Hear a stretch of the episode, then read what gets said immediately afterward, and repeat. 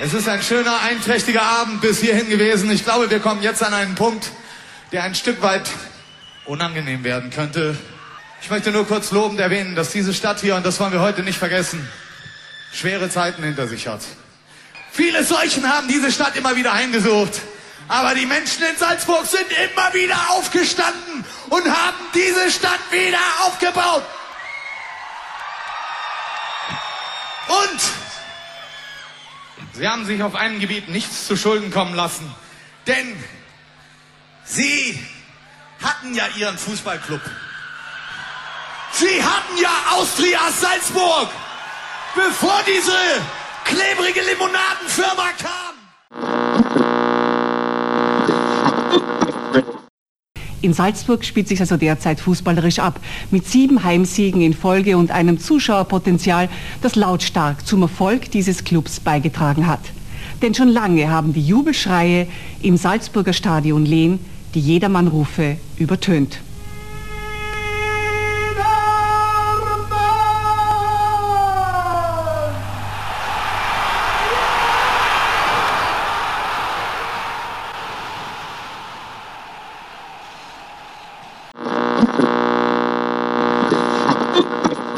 Der erste Gipfel im österreichischen Fußball, die Tabellenführung, wurde mit einem Trainer und zum Teil mit Spielern erreicht, die von vielen Kritikern frühzeitig abgeschrieben wurden. Ja, aber ich glaube, ich bin ein bisschen ruhiger geworden.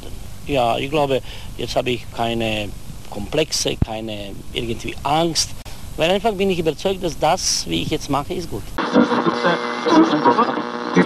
Es ist einfach ein Verein mit Tradition und die ganzen Salzburger identifizieren sich eigentlich nur mit Austria. Tor! Tor! Tor! Salzburg ist im Halbfinale, meine Damen und Herren. Ist das ein sensationeller Abend hier im Frankfurter Waldstadion? Und ich habe mich lange zurückgehalten heute hier. Aber wenn es mir jetzt die Stimme überschlägt, Sie werden es verstehen. Ich hoffe, es geht Ihnen zu Hause genauso. Casino Austria Salzburg ist im Halbfinale des UEFA Cups. Otto Konrad hat 2 Elfmeter gehalten und hat den Entscheidenden selbst verwandelt. Was für ein Tag für den österreichischen Fußball. Und das Spiel ist aus, meine Damen und Herren. Bravo, Schiedsrichter van den Weikart. Nach 90 Minuten erlöst er uns. Und ich kann nur sagen, ich umarme euch alle Salzburger Spieler. Ihr habt für den österreichischen Fußball Unglaubliches geleistet. 1:1. Wir sind im Finale des UEFA Cups gegen Inter Mailand.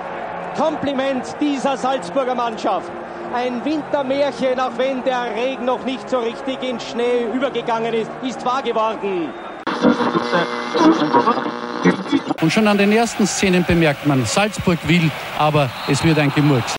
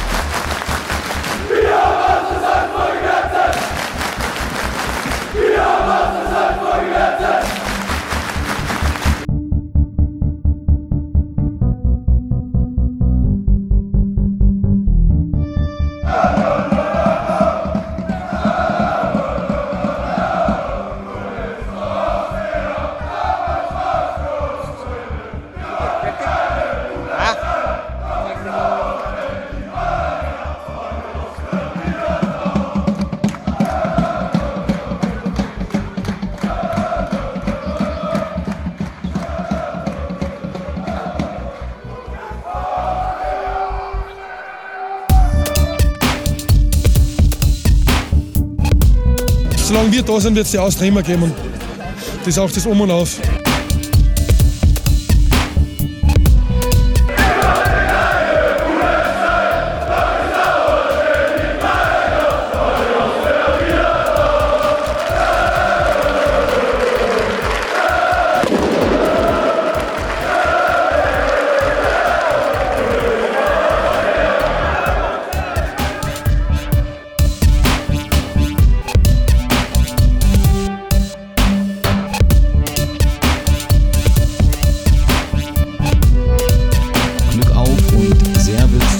Zu einer neuen Ausgabe des Podcast Orange. Heute wieder ein Gästeblog und den erstmals aus Österreich.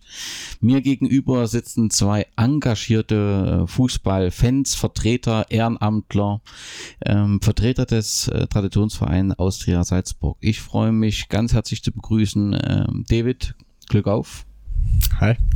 Und Stefan, servus. Glück auf. Ihr beide seid im Vorstand der Austria.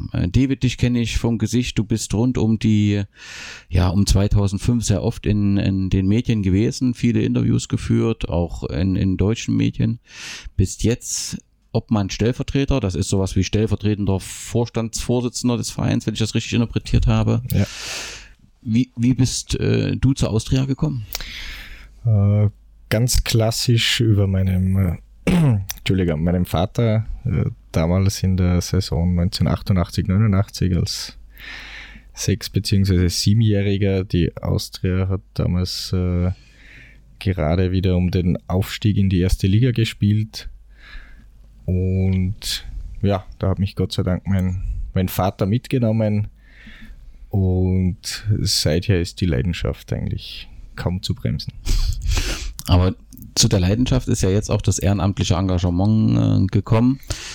Ließ sich das gar nicht verhindern, wenn man sich so sehr mit diesem Verein identifiziert und dass er dann auch sagt, man packt mit an. Also man argumentiert nicht nur und unterstützt, sondern man übernimmt dann auch eine Funktion hier in dem Verein.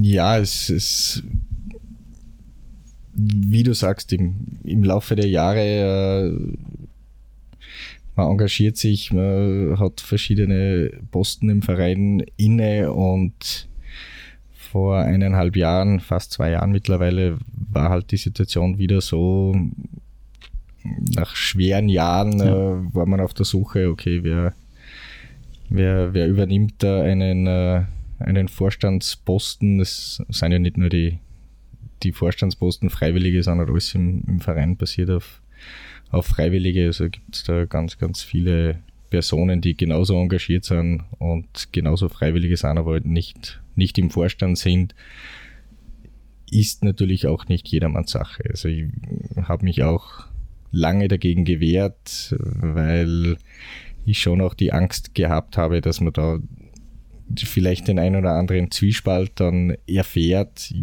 wollte eigentlich immer nur Fan sein. Und ich war schon mal kurz vor dem Sprung zum Vorstand und habe dann aber beim Spiel mitbekommen, wie unser damaliger Kassier irgendwie gesagt hat, ja, in der Saison, es geht jetzt eh um nichts mehr, ist ja nicht so schlimm, wenn wir nicht gewinnen, sparen wir uns zumindest ein bisschen Punkteprämie. Und die Sicht wollte ich nie teilen. Also ich will immer, dass die Austria gewinnt, egal was das an Punkteprämie kostet. Das hat mich schon eine Zeit lang daran gehindert, aber ich bin den Schritt dann auch gemeinsam mit Stefan dann gegangen und ja, es ist alles gut, alles in Ordnung. Also noch nie bereut, die Entscheidung so getroffen zu haben? Nein, vielleicht einmal Millisekunden, wenn irgendwas Besonderes angefallen ist, aber nach 5 Minuten ist das verflogen und also ich könnte nicht sagen, dass ich es bereut. Stefan, du auch seit anderthalb Jahren im Vorstand? So ist das. Du kommst aus der Fanszene direkt, richtig? Ja, und eigentlich kommt jeder, der bei der Austria was angreift, mehr oder weniger direkt aus der Szene. Ist also nichts Besonderes, kein Alleinstellungsmerkmal. Okay. Und du bist jetzt im Vorstand? Ich bin im Vorstand dort zuständig für die Fanbelange. Okay, das heißt, also Koordinierung? Ich bin ein bisschen das Bindeglied zur Szene und soll auch die Stimme der Fans nicht schweigen lassen im Vorstand. Das heißt, auch darauf achten, dass unsere Entscheidungen dort fankonform sind. Ist allerdings bei uns nicht allzu schwer. David kommt ja auch aus der Szene und einige andere. Von daher sind wir da also ganz gut aufgestellt. Und dein Weg zur Austria?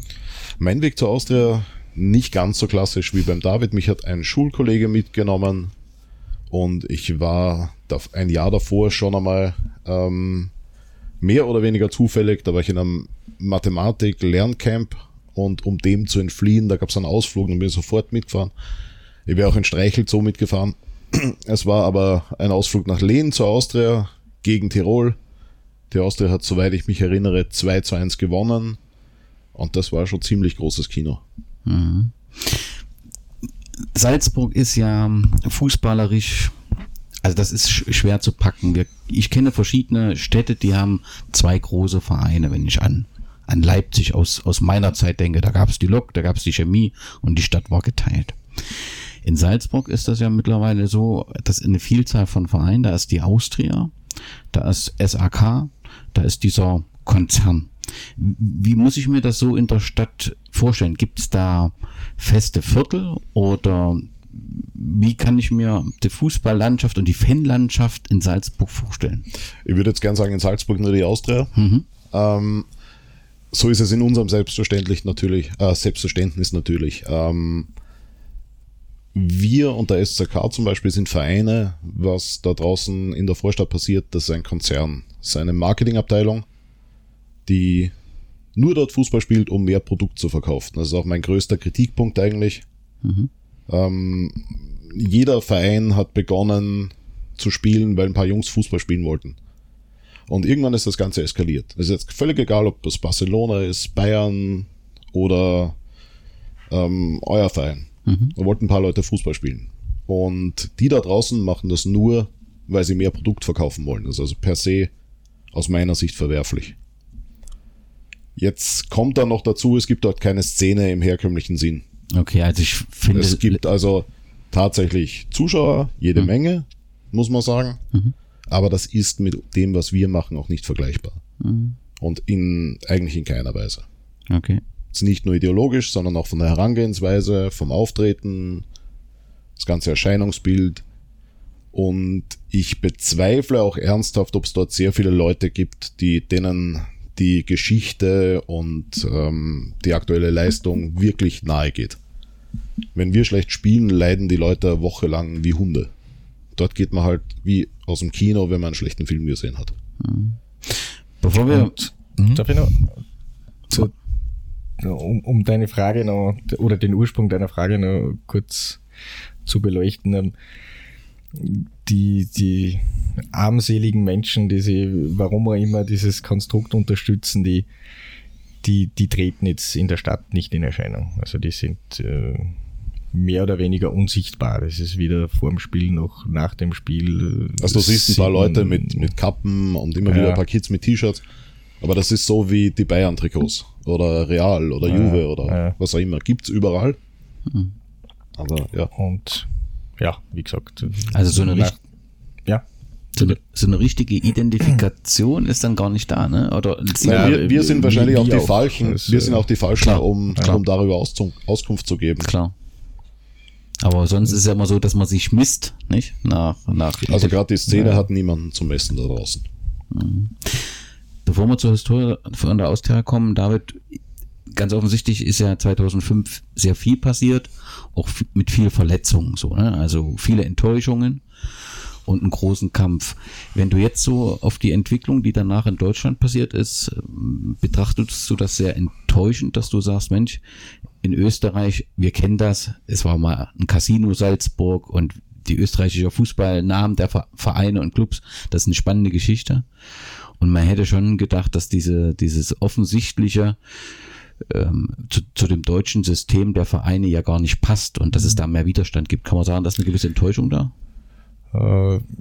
Enttäuschung vielleicht nicht, aber ehrlich gesagt ein bisschen Ernüchterung. Mhm. Nämlich, ja, das ist, glaube ich, kann man bestimmt sagen, dass der Fußball in Deutschland eine andere Wertigkeit hat, eine andere eine andere Stellung, auch die Bindung zu den vielen Traditionsvereinen eine andere ist.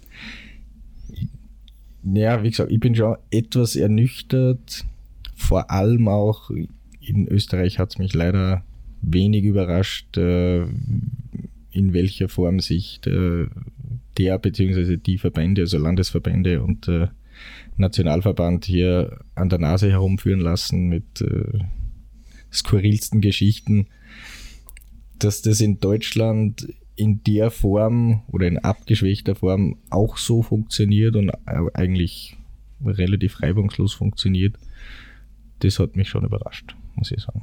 Mhm. Und ja, und die Proteste rundherum, das war zum Teil schon, oder habe ich zum Teil schon intensiv wahrgenommen, und es war aber auch eigentlich klar, dass das irgendwann ein bisschen nachlässt. Mhm. Siehst du auch so? Absolut. Unsere Verbände lassen sich relativ leicht von einem Konstrukt täuschen, das ist halt so. Das hat man bei uns, da gibt es zig Beispiele mit Lizenzkauf, Lizenztausch. Mhm. Dass das beim doch etwas sturen und konservativen DFB und der DFL auch so funktioniert, war sehr überraschend eigentlich.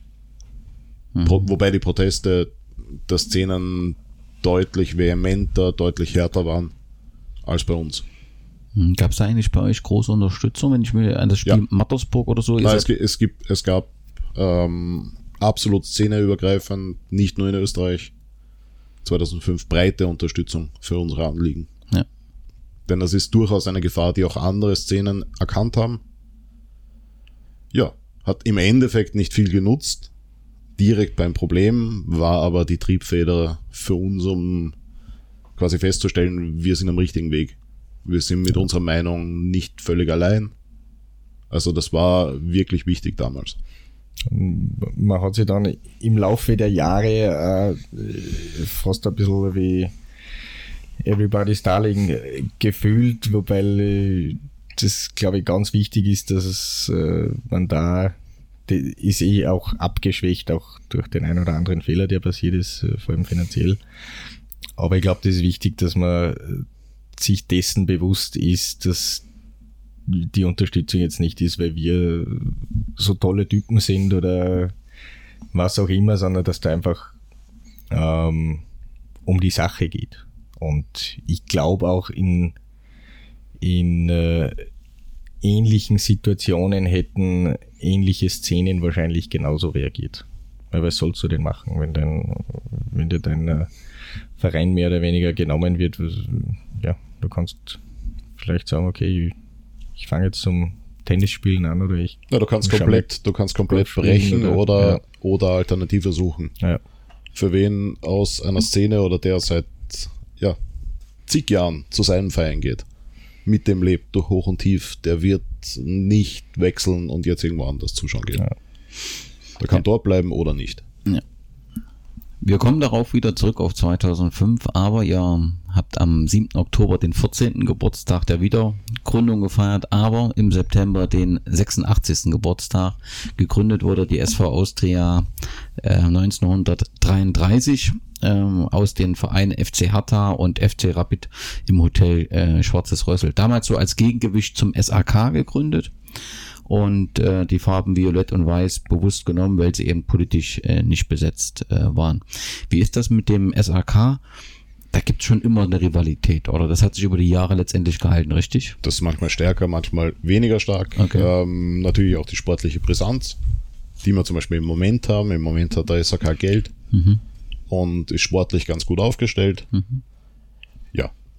Aber der SAK hat jetzt eine kleine, feine Szene aus ein paar Leuten, aber das ist jetzt nicht wirklich, also Fanszene-mäßig, da geht es mehr um wirklich Rivalität zwischen Nachbarn. Mhm. Wobei diese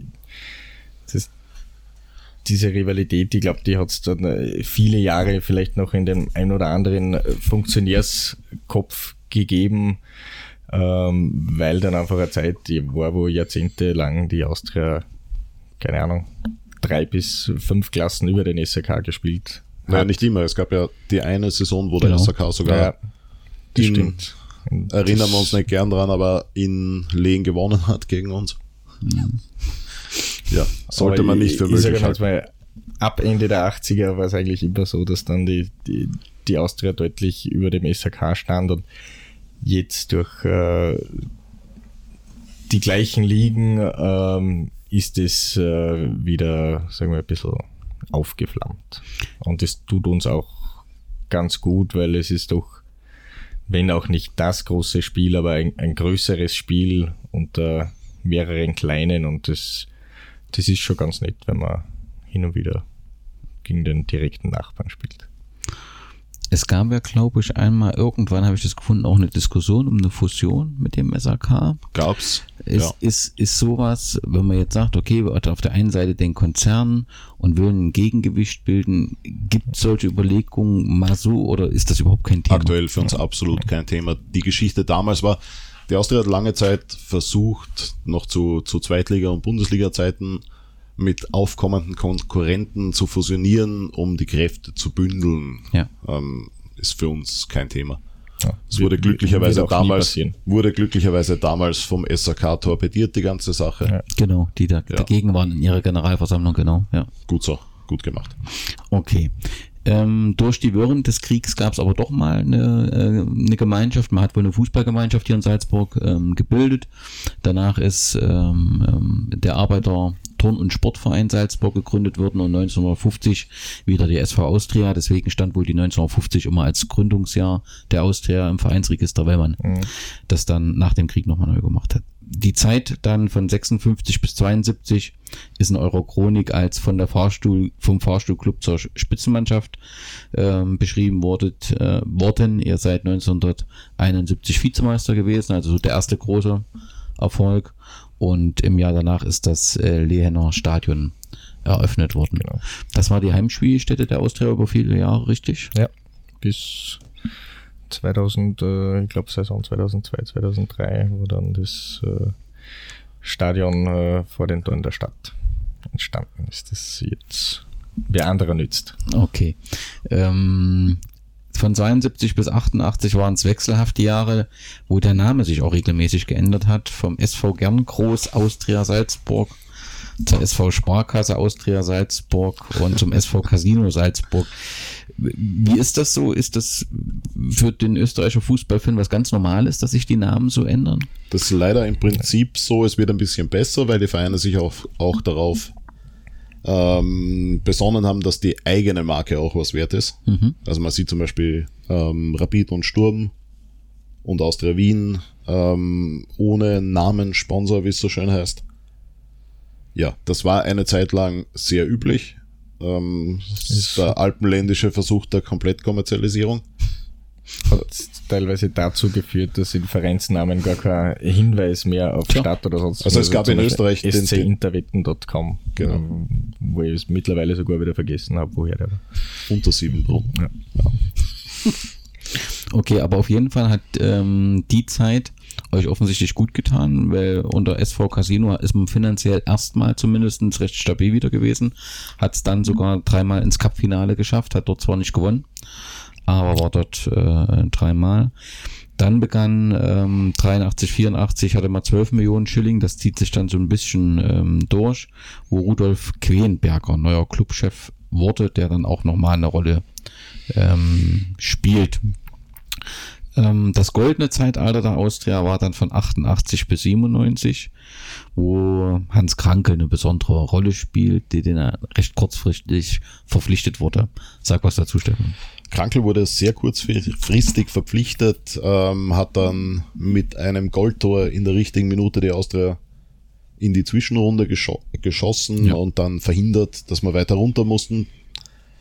Ja, großer Spieler und ist uns auch immer noch, also uns und nicht RB verbunden und ist auch nach wie vor im Fußball aktiv.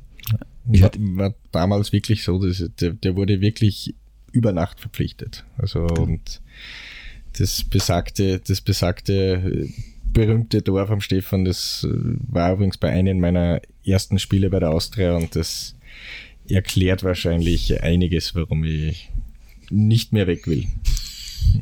Ich habe ihn auch gesehen, zum 80-jährigen Jubiläum war er auch da gewesen. Also offensichtlich hat er eine große Assoziation weiterhin, obwohl man ihn natürlich jetzt aus Deutschland vor allem mit Rapid in Verbindung bringt. Ja. Aber ich denke, durch die Art und Weise, verpflichtet, Tor geschossen, ist es halt was ganz Besonderes. War damals übrigens auch eins wahrscheinlich der wichtigsten Tore in der Vereinsgeschichte. Das heißt heute noch, wenn das Tor nicht gefallen wäre und wir nicht in die Zwischenrunde samt folgenden Aufstieg gekommen wären, wäre die Austria damals in Konkurs gegangen.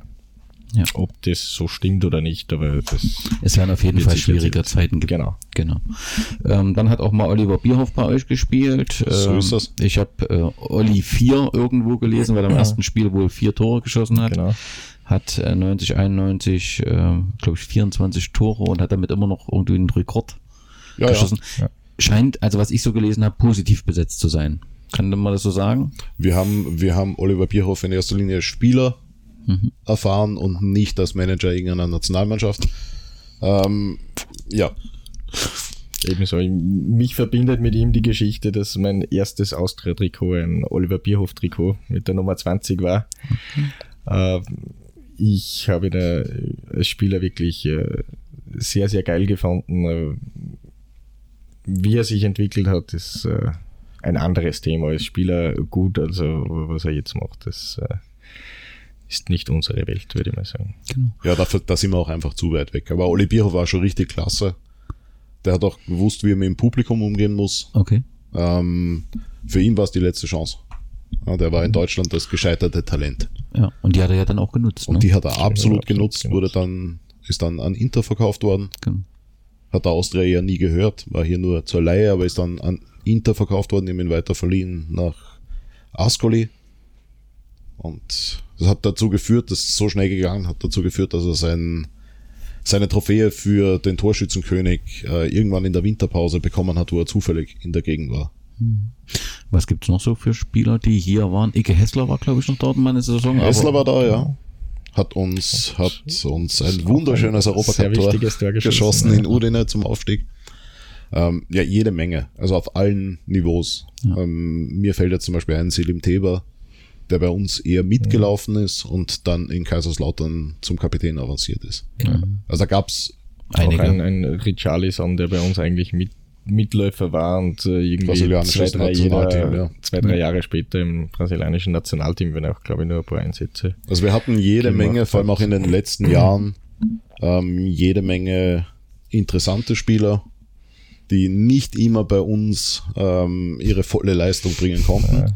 Karin Onisibo zum Beispiel. Nein, nicht nur jetzt hier in Maxglan, sondern auch in Lehen noch und in Wahlstraßen. Da waren einige Spieler, die sehr interessant waren und die dann entweder bei uns die Zeit nicht bekommen haben oder Yong Wong So, der 55-fache südkoreanische Nationalspieler ist.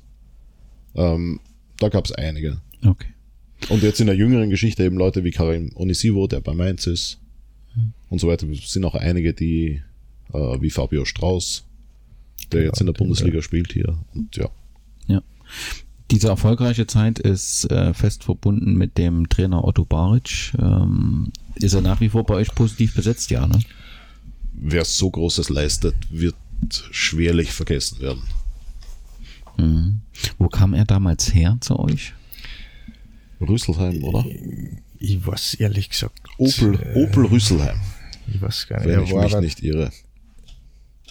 Er war bei Rapid und ich glaube sogar Vorwärts Steyr und ich weiß ehrlich gesagt nicht, woher er gekommen ist. Aber gut, dass er gekommen ist. Auf jeden Fall, genau. Ging es mit ihm zu 2 Vizemeisterschaften und dann ist 1993/94 das erfolgreichste Jahr der Austria gewesen. Sagt ein bisschen was zu dem Jahr. Oder zu dieser Saison. Wir sind in den 2 Jahren davor meiner Meinung nach die bessere Mannschaft gewesen. Mhm. Und haben es dann zweimal kurz vorm Ende, ich hoffe, man darf das bei dir so sagen, verkackt. Ja, einmal schlimmer kann es nicht gehen, 2 Runden Verschluss mit 5 Punkten oder 3 Runden Verschluss, 5 Punkte Vorsprung und dann nicht Meister werden, ist fast schon ein Kunststück. Und es war die Frage, ob es dann in dem Jahr gleich läuft oder ob das jetzt irgendwann einmal der Erfolgslauf zu Ende ist, und dann ist einfach alles aufgegangen und hat alles funktioniert auf allen Ebenen. Dann öffnen sich Türen bei Sponsoren. Dann hat man den einen oder anderen Glücksgriff am Transfermarkt, Spieler, der top einschlägt. Ja, und dann geht's dahin. Das sieht man bei vielen Vereinen, dass sowas passieren kann. Das ist besonders schön, wenn es der eigene ist. Ja, also ihr habt die Meisterschaft geholt in dieser Saison, aber habt ja auch eine sensationelle Europacup-Saison gespielt.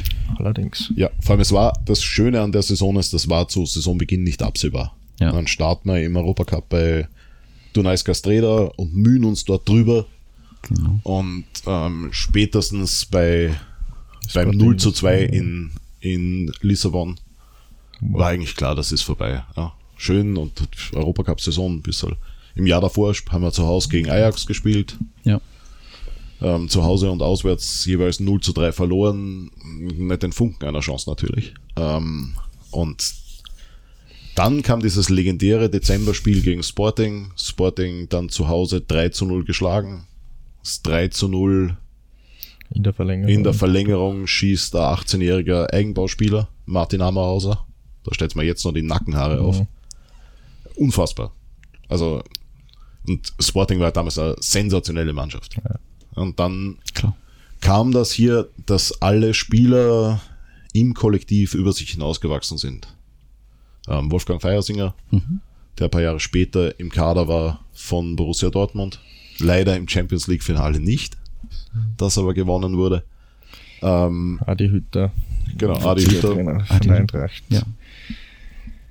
Da waren schon einige ganz gute dabei. Und das hat im Kollektiv mit Baric als Dompteur dann auch wirklich funktioniert. Er hat es auch geschafft, aus Leuten, die nicht immer die professionellste Einstellung hatten, das Maximum herauszuholen, und zwar aus jedem Einzelnen, und das dann in ein Kollektiv zu pressen. Und ja, Frankfurt im Elfmeterschießen geschlagen, Karlsruhe geschlagen.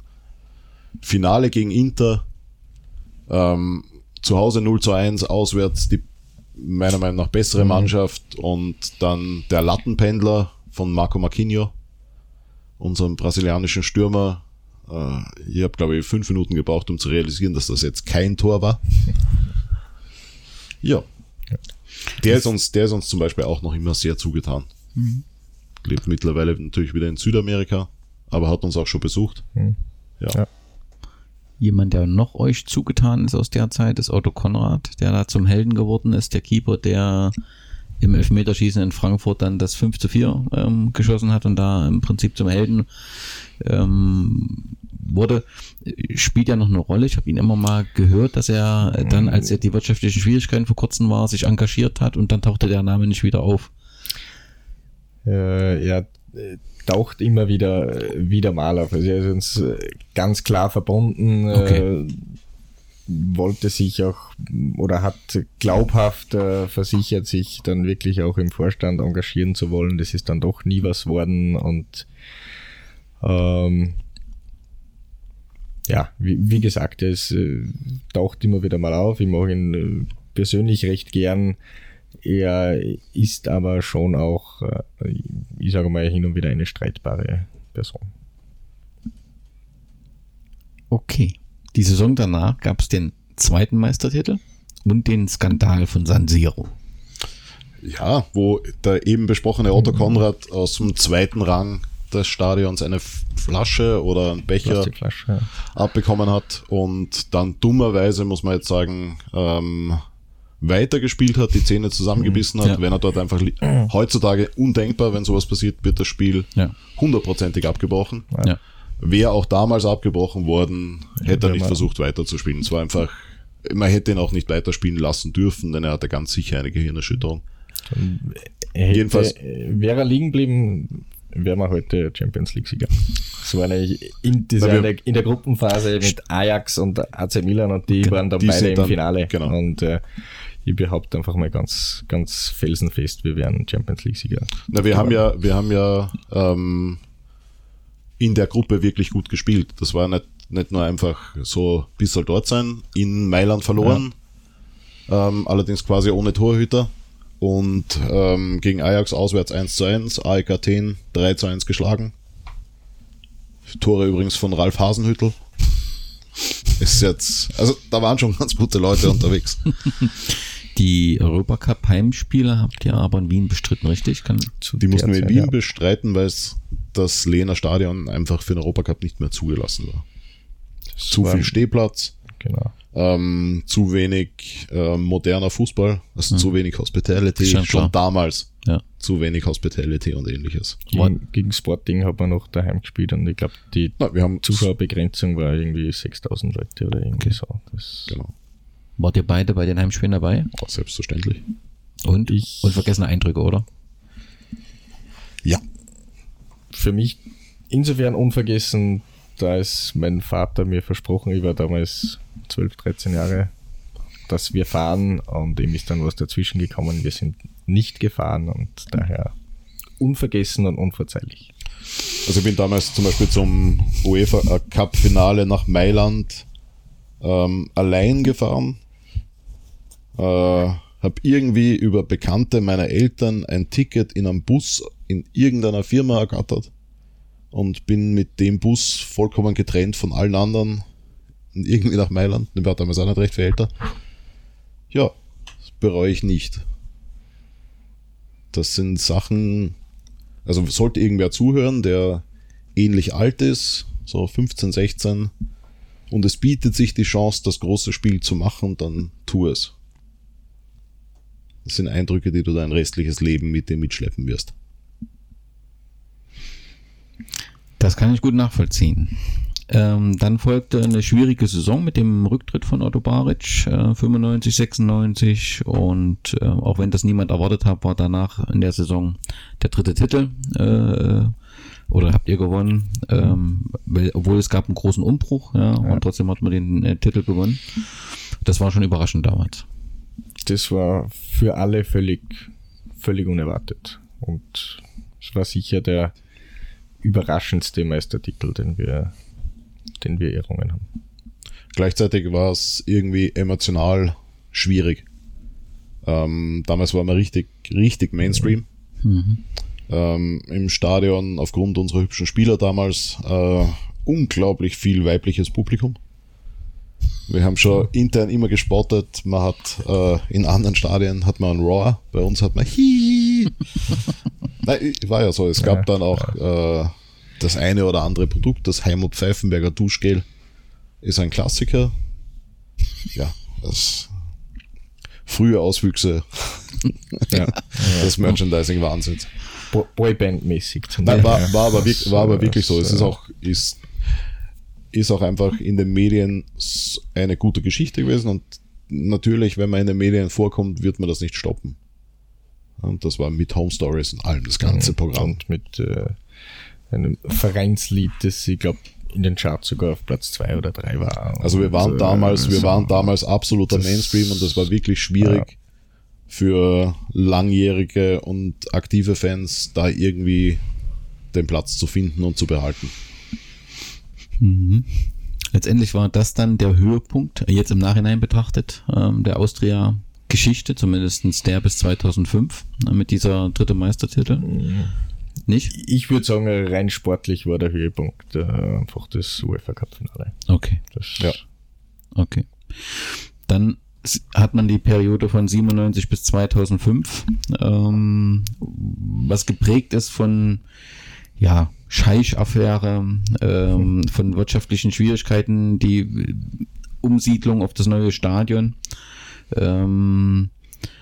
Hans Krankl war da auch mal Trainer, ja, so ist das. Und was ich immer wieder lese, dass sehr viele Verbindlichkeiten, einmal von 80 Millionen, wo Egon Putzi die neu gegründete Salzburg Sport AG übernommen hat.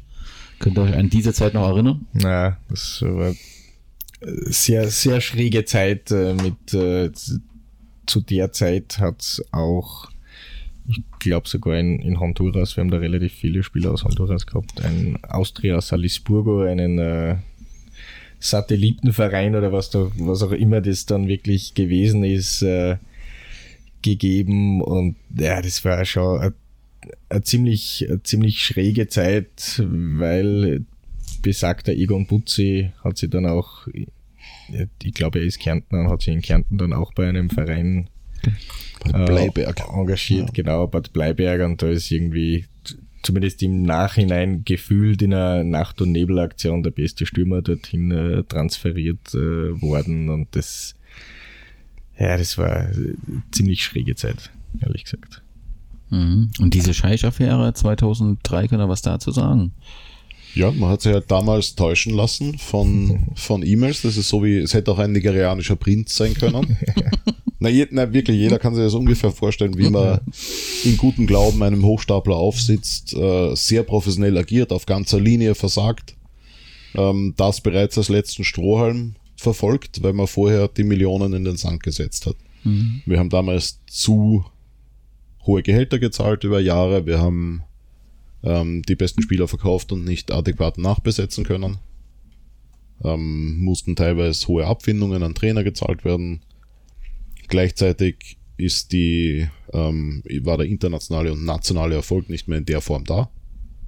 Und dann klafft sofort die Schere auf zwischen Anspruch, Wirklichkeit und natürlich auch in der Einnahmensituation. Und Lehen war damals ein Klotz am Bein, weil sie dort nicht so viele Möglichkeiten hatten wie andere Vereine, eben die ganze Sache zu vermarkten und das auch in Geld umzumünzen.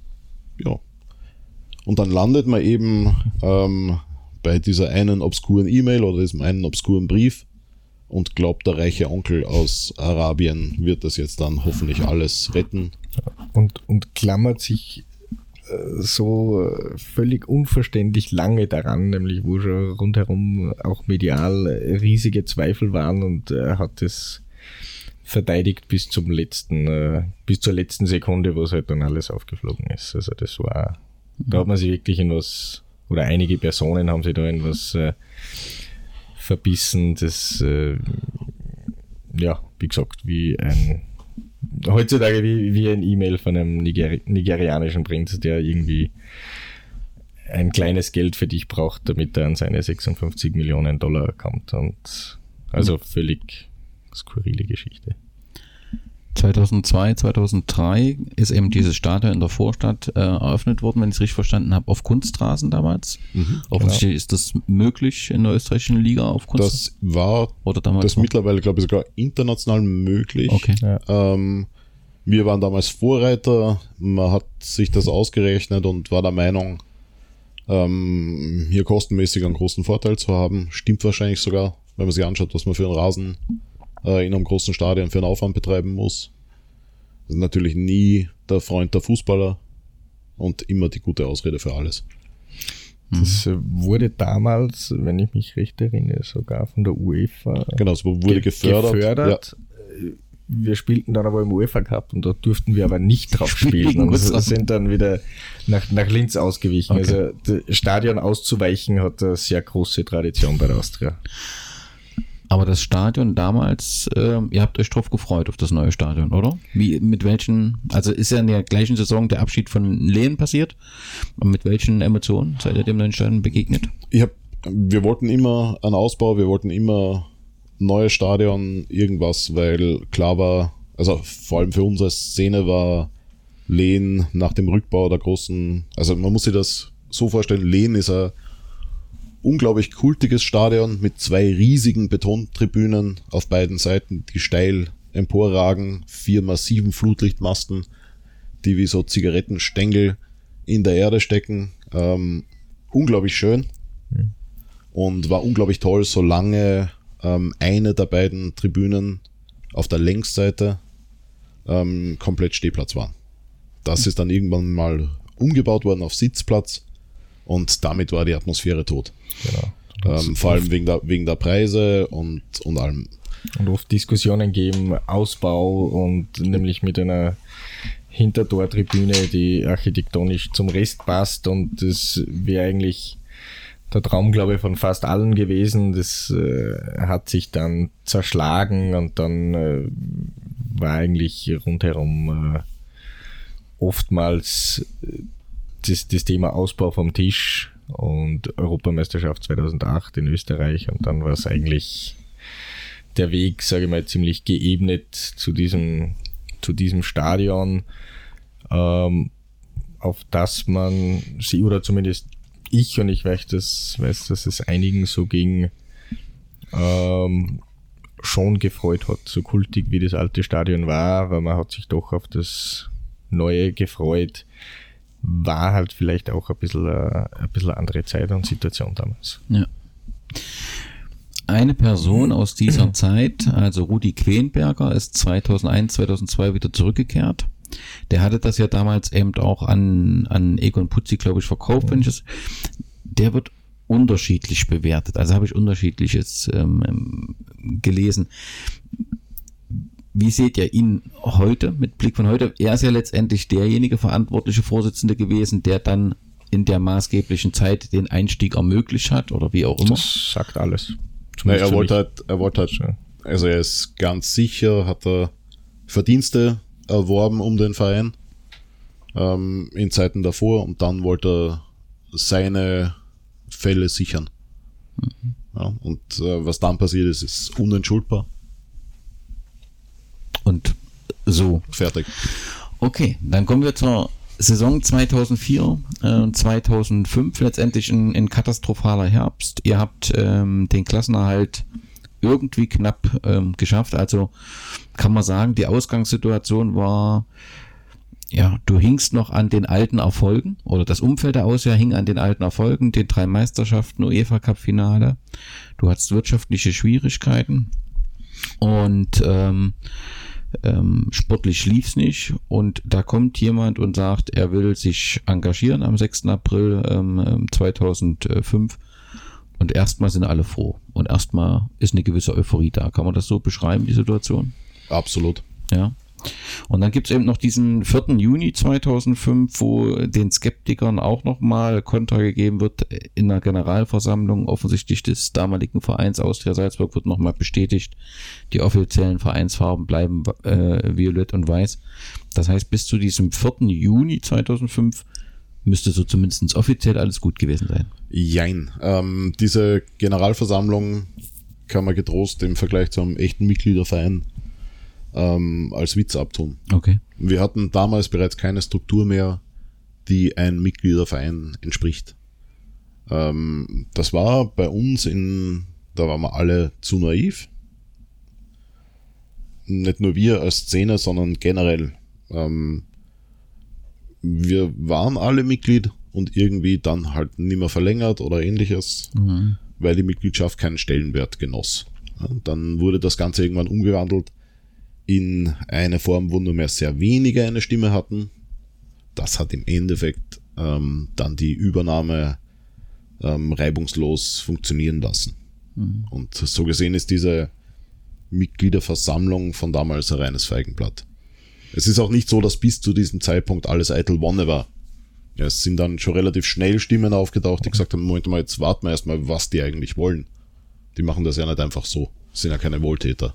Weil man hat in den Jahren davor ja immer schon wieder versucht, diesen Getränkekonzern irgendwie als Sponsor zu gewinnen. Es war nie interessant, weil sie keinen Fußball machen. Und dann waren sie auf einmal da und jeder hat geglaubt, okay, eigentlich ganz cool, Sponsor. Unternehmen in Salzburg ansässig, weltweit tätig, richtig Geld. Auch das nötige Kleingeld haben, genau, wollte ich gerade sagen. Und ja, es ist, natürlich war das, einerseits war es naiv, andererseits sowas in der Form, jetzt abgesehen von AFC Wimbledon, das ein bisschen eine andere Geschichte ist, ja, hat es aber noch nicht gegeben. Also das war einfach ganz zu Beginn nicht absehbar. Aber wenn man so im Nachhinein drauf schaut, du hast es gerade gesagt, so die Mitgliedschaft ist ausgelaufen, wir waren in der Szene aktiv, haben uns darum gekümmert. Wenn man Hörern, Fans sagen will oder warnen will oder seid sensibel, dann kann man da immer nur sagen, seid Mitglied in eurem Verein, weil nur dann könnt ihr solche Entwicklungen frühzeitig stoppen. Seid oder? Mitglied in eurem Verein, sichert eure Interessen ab, bringt euch ein an allen Ecken und Enden. Nicht nur wenn es hart auf hart geht, sondern immer. Schaut, dass die Szene, dass die Geschichte, dass die aktiven Anhänger ein integraler Bestandteil des Gesamtvereins sind. Nur dann kann man verhindern, dass man übergangen wird. Ja. Ganz kurzer Zwischenschub, ist das heute so bei der Austria? Wir sind definitiv. Es ist wirklich, die Austria jetzt ist wirklich ein großes Ganzes. Also da gibt es ja jetzt, sage ich mal, keine irgendwie verschiedenen Fronten oder sonst irgendwas. Ja. Natürlich ist man nicht immer in allen Punkten mit jedem einer Meinung, aber das ist einfach so. Ja. Genau. Aber es gibt kein Austria ohne Anhänger, weil die Anhänger und Mitglieder die Austria sind. 847 Mitglieder, glaube ich, steht hier draußen. Wir sitzen gerade im Fanshop. Genau, das schwankt immer ein bisschen. Mal sind es mehr, mal sind es weniger. Das klingt doch gut. Weil wir hätten gerne mehr. Es ist tatsächlich so, dass wir auch viele Leute haben, die regelmäßig und viel zur Austria gehen, die auch Saisonkarten haben, die keine Mitglieder sind. Das liegt an uns, auch da noch ein bisschen nachzuhelfen, das Ganze zu stärken. Für uns sind Mitglieder natürlich mit ihren Beiträgen auch eine Einnahmequelle. Das Finanzielle hat uns nach wie vor im Griff und ist nach wie vor für uns ein wichtiger Faktor. Ja, mehr braucht man dazu eigentlich nicht sagen. Ja. Zurück zu 2005, dann kam dieser 13. Juni, die Mannschaftspräsentation im Hangar 7. Das scheint offensichtlich eine wichtige Kneipe, Restaurant. Na, das ist hier ganz in der Nachbarschaft. Wenn du nachher zurückfährst, kannst du einen Blick aus dem Fenster werfen, wirst dort ein Gebäude aus Glas und Stahl entdecken. Es ist einer der Ableger des Konzerns. Okay. Dort gab es die Mannschaftspräsentation und von Violett gab es keine Spur, sondern Rot und Weiß, und die Auswärtstrikots waren in Blau. Das Gründungsjahr war 2005. Und in dem Zusammenhang ist ja auch im Standard dann vom, glaube ich, damaligen Presseverantwortlichen gesagt worden, wir wollen einen Verein ohne Geschichte, ohne Archiv, komplett neu. Und damit war ganz offensichtlich, dass dass ein neuer Verein, also dass die Tradition nicht gewürdigt werden sollte, dass es im Prinzip keine Rolle spielen sollte. So ganz einfach war das aber nicht mit dem Gründungsdatum 2005, weil offensichtlich dann eben die Spiellizenz hätte nicht übernommen werden müssen. Da mussten sie wieder etwas abrücken wohl davon. Genau. Aber auf jeden Fall musste da jedem klar sein, um was es geht, dass es hier tatsächlich um einen neuen Verein geht und nicht die Austria zu unterstützen. Und darauf gründete sich die Initiative Violett und Weiß. Und die brachte sich ein, um zu sagen, wir wollen, dass es die Farben Violett und Weiß weitergibt. Wir wollen, dass es der erste Ziel war noch nicht, dass es die Austria weitergibt, sondern dass diese Grundzüge der Austria bleiben. Ne? Also wir haben das vorher ja schon eigentlich gestreift, dass das Verkaufen des Namens in Österreich Usus ist und war. Mhm. Es war ja bei uns egal, ob das jetzt Casino oder sonst was heißt, das war im Sprachgebrauch die Austria. Ja. Wichtig waren die Farben und die Geschichte. Und da wurde ja nicht nur die Gründungsgeschichte mit Füßen getreten, sondern auch die Erfolge, bei denen wir alle dabei waren. Klar. Wo wir alle mit gezerrt haben und die der Mythos unseres Vereins sind. Ja. Und es wurden ja tatsächlich Trophäen entsorgt aus diesen Jahren.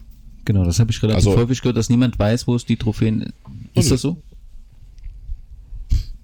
Es gibt die ein oder andere Vermutung, wo sie sein könnten. Also es gibt relativ gesicherte Hinweise, dass manche davon tatsächlich entsorgt wurden, also Altmetall. Manche sind gesichert. Aber auf jeden Fall absolut unfassbare Vorgehensweise.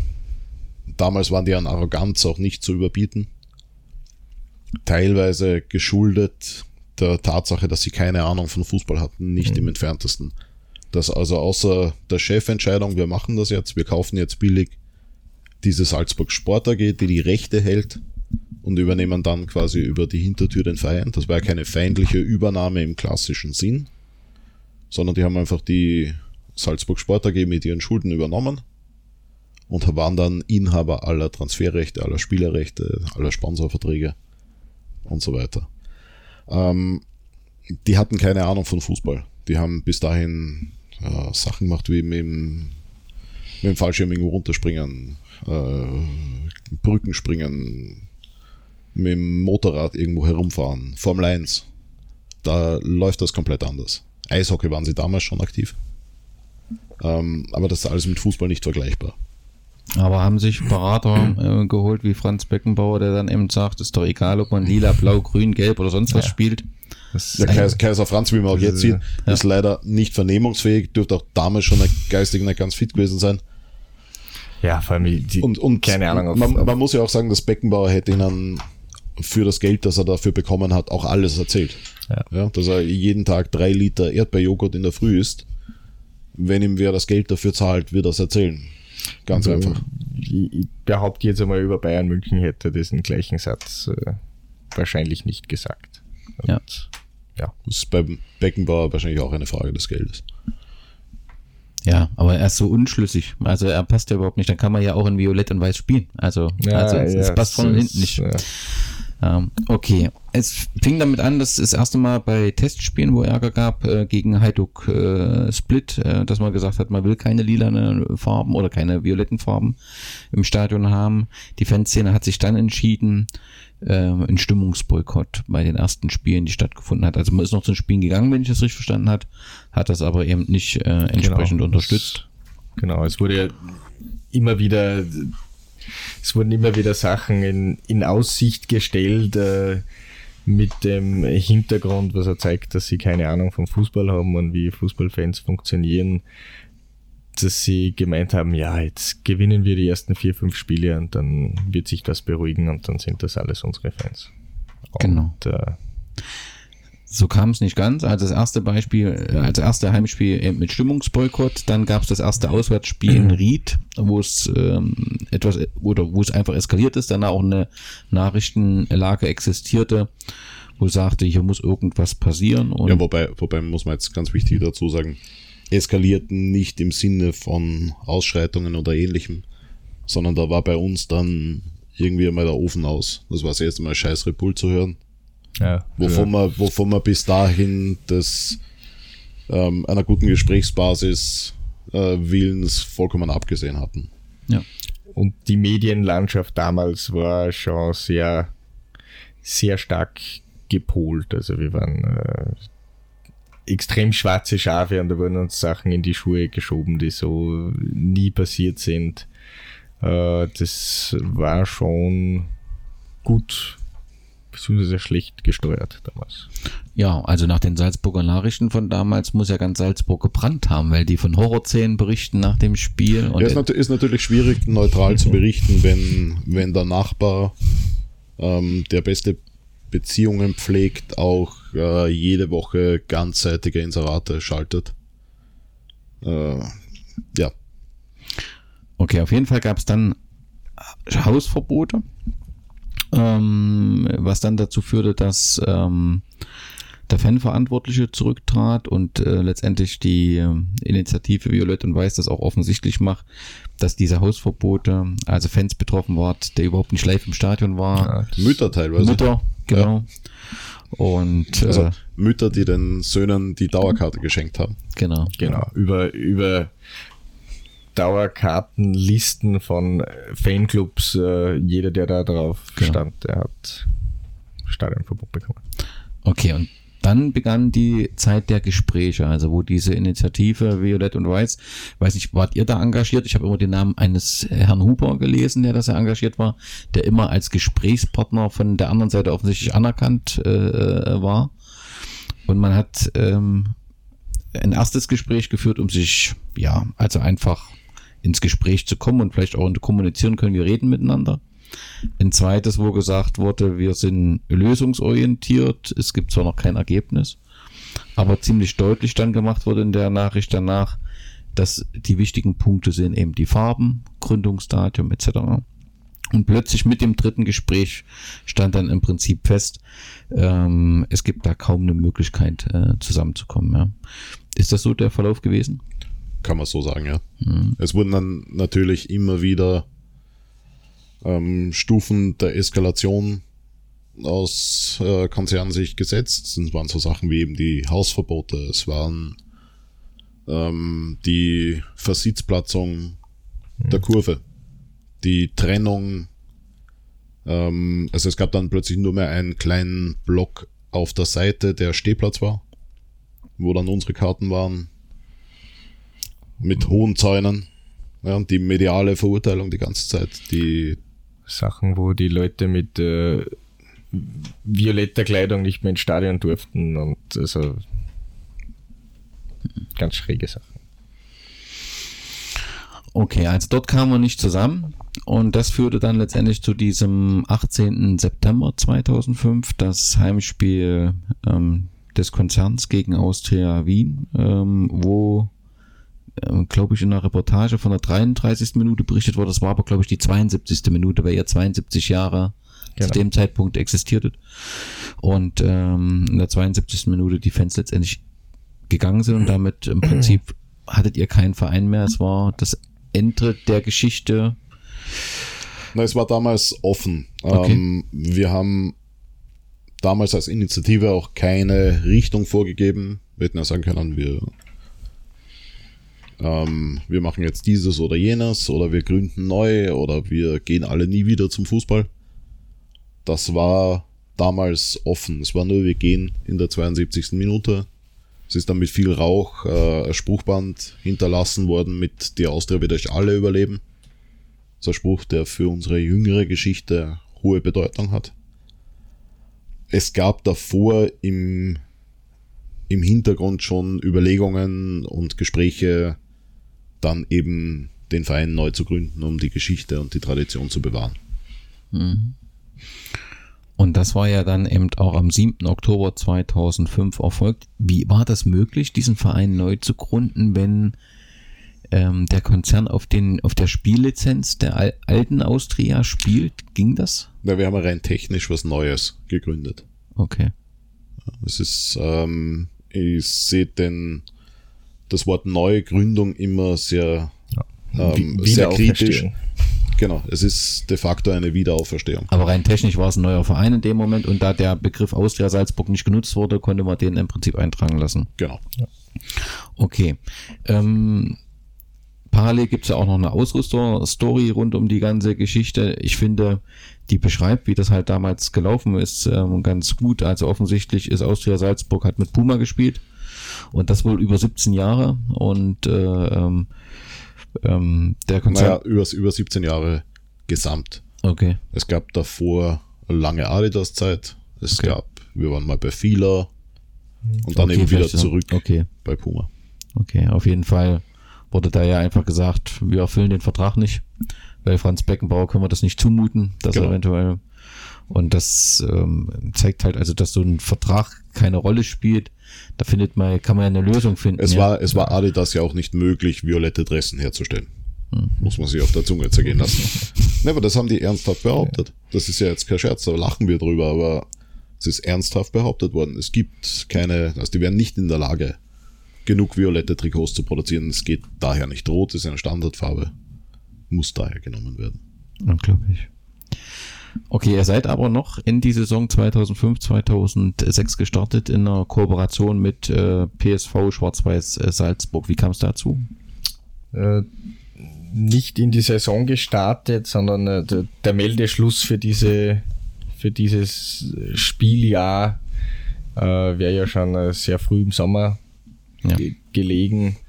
Wir haben dann ab September, also seit unserem Auszug, eigentlich gar nicht gespielt. Wir haben uns, sagen wir jetzt mal, über Wasser gehalten oder getroffen und haben Veranstaltungen gemacht wie Glory Days, wo man uns halt Spiele wie gegen Sporting Lissabon nochmal auf Video oder DVD angesehen haben und diverse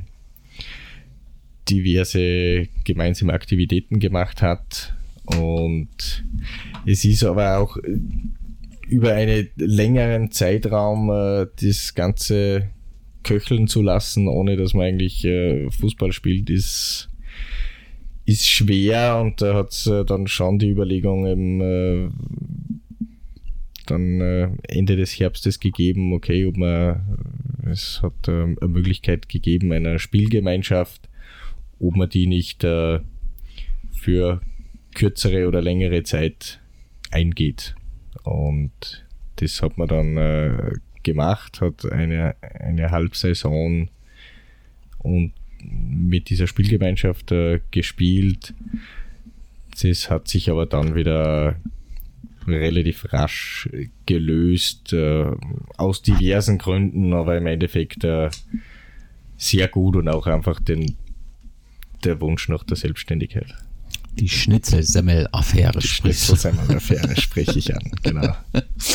Okay, dann musstet ihr in der zweiten Klasse Nord anfangen, das heißt, das ist die Klasse? Letzte Liga, die siebte oder achte Leistungsstufe damals. Okay, dort habt ihr komplett neu begonnen und dann folgten 4 Meistertitel, 4 Aufstiege nacheinander und alles verbunden mit einer sehr, sehr großen Euphorie, oder? Ja, vor allem den Beginn muss man sich dann wirklich so vorstellen, okay, da sitzen jetzt ein paar Jungs und wir haben schon einen Verein, wir gründen jetzt eine Fußballmannschaft dazu und wir haben keine Spieler, wir haben keinen Ball, wir haben keine Leibchen, geschweige denn irgendwo eine Möglichkeit zu trainieren oder sinnvoll ein Spiel abzuhalten. Erstes Training auf einer mehr oder weniger öffentlichen Parkanlage.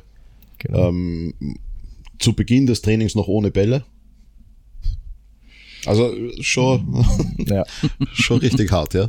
Und im Endeffekt war das beim ersten Training, ist ein blödes Wort, aber was ein Casting, welche Austrianer können am besten Fußball spielen. Und waren halt viele aus der Szene dabei und wir haben dann Gott sei Dank einen Trainer begeistern können, der das Salzburg Unterhaus gut gekannt hat, und so hat es dann als es hat sehr schnell eine sehr gute Dynamik entwickelt, ja. Und wir hatten einen Zulauf von Spielern, wir haben dann natürlich auch einnahmenseitig eine völlig andere Situation gehabt als alle Vereine in diesen Ligen, ja. Allein durch den zu erwartenden Zuschauerzuspruch. Wir waren also in der Lage, auch Spielern ein Schmerzensgeld zu zahlen, um da unten zu spielen. Das ist sicher mit der Faktor, warum wir so erfolgreich waren. Und war halt schon absolut geniale Zeit mit 1000 Leuten in irgendwelchen Dörfern auf Dorfplätzen zu spielen, wo, keine Ahnung, in dem Dorf vielleicht 100 oder 150 Menschen leben und da kommen dann 1000 Australier und es war schon eine wirklich schöne Zeit. Ja, es lief auch alles so, wie ihr euch das eigentlich vorgestellt habt. Ja, also wir noch besser eigentlich sogar. Ja, ihr nähert euch wieder dem alten Niveau oder dem an. War die Krönung dann 2010 mit dem Aufstieg in die Regionalliga West. Vorher deutete sich aber schon ein Problem an, ihr brauchtet eine Sportanlage und habt ihr dann hier in Maxglan, wie ist die zu euch gekommen oder ihr zu dieser Sportanlage? Der Verein, der hier davor gespielt hat, der hat sich diese Anlage nicht mehr leisten können und ist dann meines Wissens ist eigentlich am Bau der Anlage in Konkurs gegangen. Genau, ist in Konkurs gegangen und die Anlage war frei, es hat keinen Verein gegeben, der sie die Kosten waren relativ hoch für die Miete, sind nach wie vor hoch und ich sage jetzt einmal, die Austria war auf der Suche und andererseits wahrscheinlich auch einer der wenigen Vereine, die sich das ernsthaft langfristig leisten konnten, hier zu spielen. Und zum damaligen Zeitpunkt zufrieden gewesen mit der Anlage? Ja, ne? Ja, absolut. Ja, wir haben davor zwar einen schönen Platz gehabt, dann haben wir dort auch eine sehr geile alte Holztribüne gehabt, die ist dann irgendwann abgebrannt. Wir haben dann eine kleine selber gebaut, und aber der war auch schon absehbar, an dem Platz wird nicht mehr lang gespielt werden, und wir waren auf der Suche und die Suche war nicht sehr einfach, also es war eigentlich für uns zur damaligen Zeit eine Ideallösung. Ja. Wie gesagt, 2010 Aufstieg in die Regionalliga West und dann eigentlich der Höhepunkt in der Saison 2010/2011 mit dem Derby-Sieg gegen die Nachwuchsmannschaft des... Die zweite Mannschaft. Genau. Nachwuchs kann man das eigentlich in dem Sinn nicht nennen, hat einfach die zweite Profimannschaft. Also noch heute die Videos, wer nicht hüpft, der ist ein Bulle, das ist, da war eine Stimmung, da war eine Euphorie, also das war doch für euch, also dieser Derby-Sieg war enorm wichtig, oder? Ja, es war vor allem das ganze rundherum eine Demonstration von Macht und Stärke, wie wir es uns schöner nicht hätten wünschen können und dann natürlich den Erfolg zu landen. Ja. Verregneter Tag, Spiel irgendwie laufend kurz vor der Absage, Leute kommen her und mit Kübeln eigentlich völlig aussichtslos tragen das Wasser raus und irgendwann sagt der Schiedsrichter, ja, es wird gespielt und jeder hat sie jahrelang, es war nicht das ganz große Spiel, aber doch ein sehr großes Spiel, sage ich mal, ist ja doch nur die zweite Mannschaft von denen. Und ja, dann war irgendwie die ganze Zeit in der Luft der Absage und dann wurde gespielt und dann wurde so gespielt, wie gespielt wurde und das war traumhaft. Trainer damals von euren sportlichen Gegnern war Niko Kovac, kann das sein? So ist es. Und den Gegentreffer hat Hinteregger, ne? Martin Hinteregger geschossen, ja. Jetzt muss man Niko Kovac also ich weiß aus sehr guter Quelle, dass es ihm bei uns nicht so schlecht gefallen hat. Das hat er auch in mehreren Interviews damals gesagt. Also Niko Kovac, muss man wirklich sagen, war die Person in der gesamten kurzen Geschichte dieses Vorstadtvereins, der sich am korrektesten verhalten hat. Der hat sich nie hinreißen lassen, eine abfällige Bemerkung auszusprechen. War absolut korrekt. Also man kann davon ausgehen, dass Niko Kovac durchaus weiß, wie Fußball ist und sein soll. Mhm.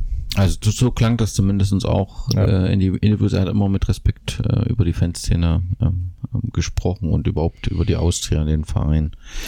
Ja, also dann diese Lehr- und Herrenjahre in der Westliga gingen bis 2015. In der Saison 2014-15 habt ihr Jörn Andersen als neuen Trainer verpflichtet in der Winterpause und habt tatsächlich den Meistertitel geholt und damit auch den Aufstieg sichergestellt.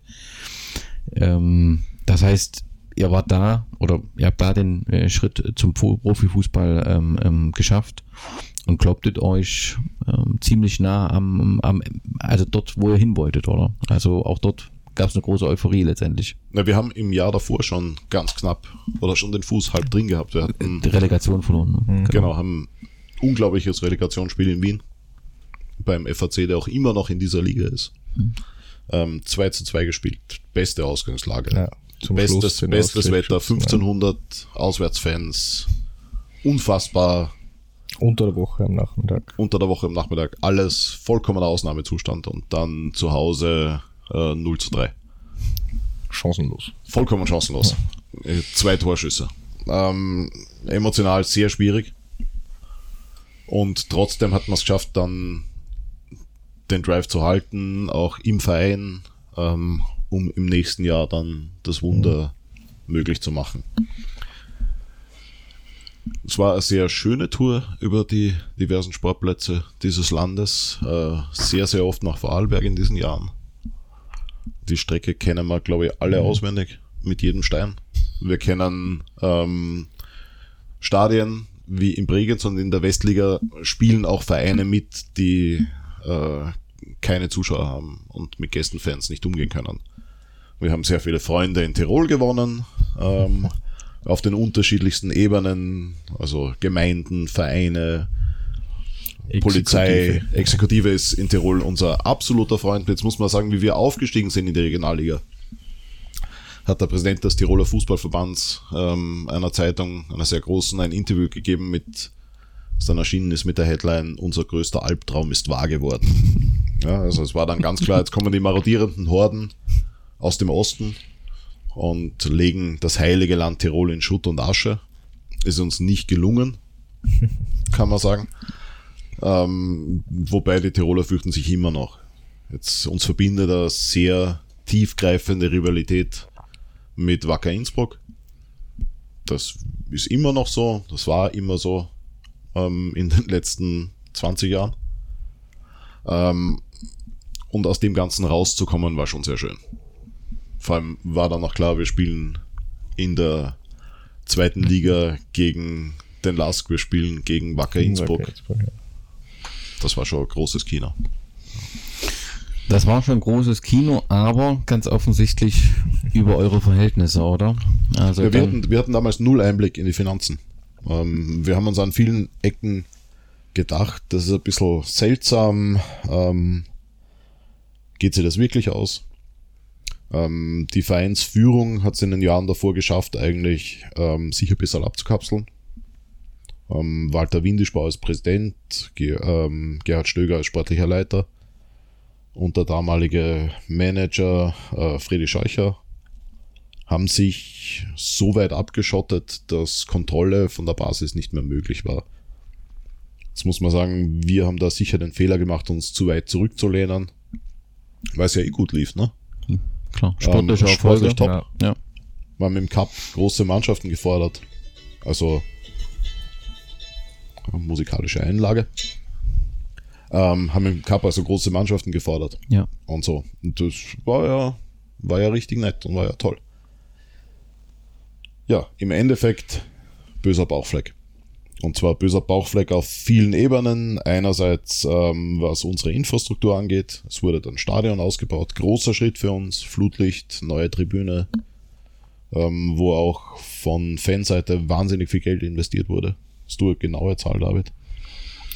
Nein, es hat diese Initiative HFDA, also eine Heimat für die Austria, gegeben. Und in diesen ganzen Jahren, ich habe es einmal so grob zusammengerechnet, durch Aktionen und Spenden sind da ungefähr oder rund 1 Million Euro zusätzlich mal. Als andere haben ja auch die Fans und Mitglieder bezahlt, aber nochmal zusätzlich 1 Million Euro circa im Laufe von 4-5 Jahren da zusammengekommen. Wahnsinn. Also schon vollkommen abartige Opferbereitschaft der Leute auch. Ja.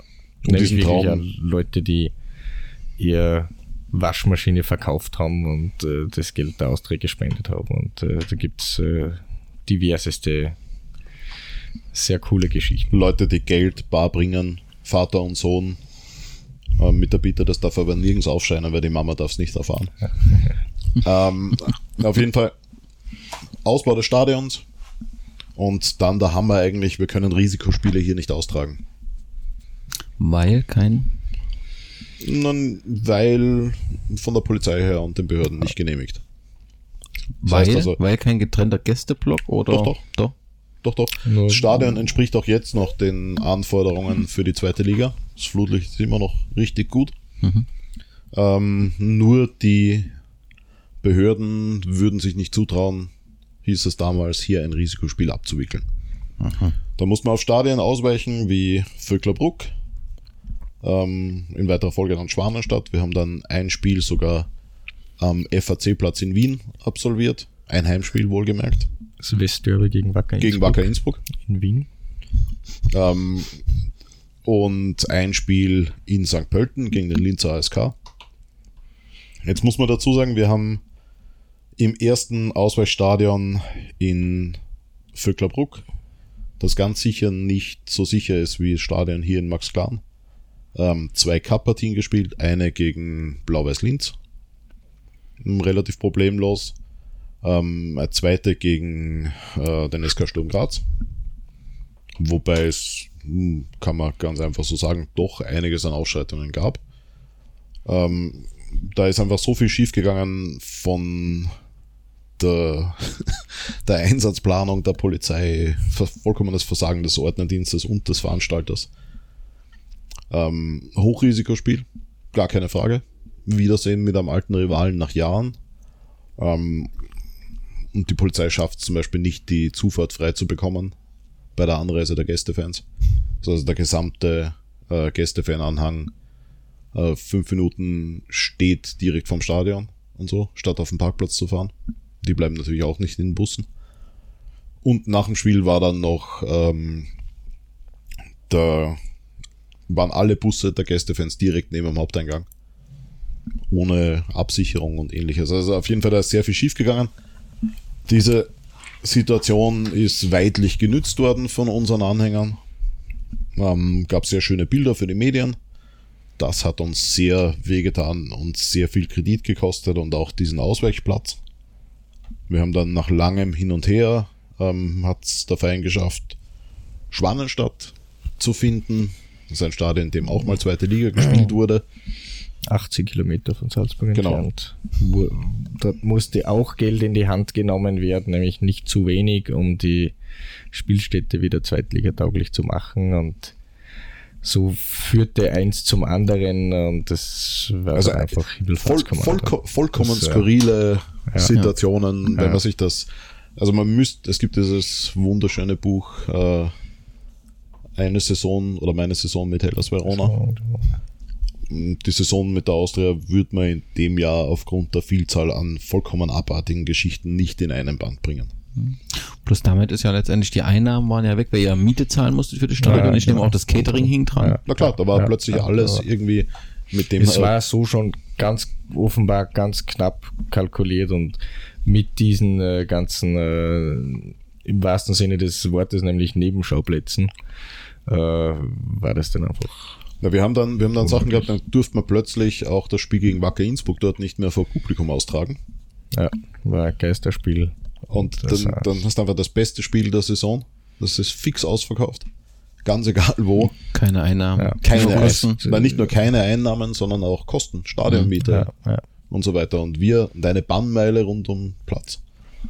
Im Endeffekt haben wir mehrere hundert Meter entfernt mit der Szene uns in einen Wald gestellt. Stockfinster an einem Bach, und haben dort 90 Minuten in völliger Finsternis, ohne Verbindung und ohne Sicht, auf Teufel komm raus supportet, mit einer brachialen Urgewalt wie vorher, nachher, nie wieder.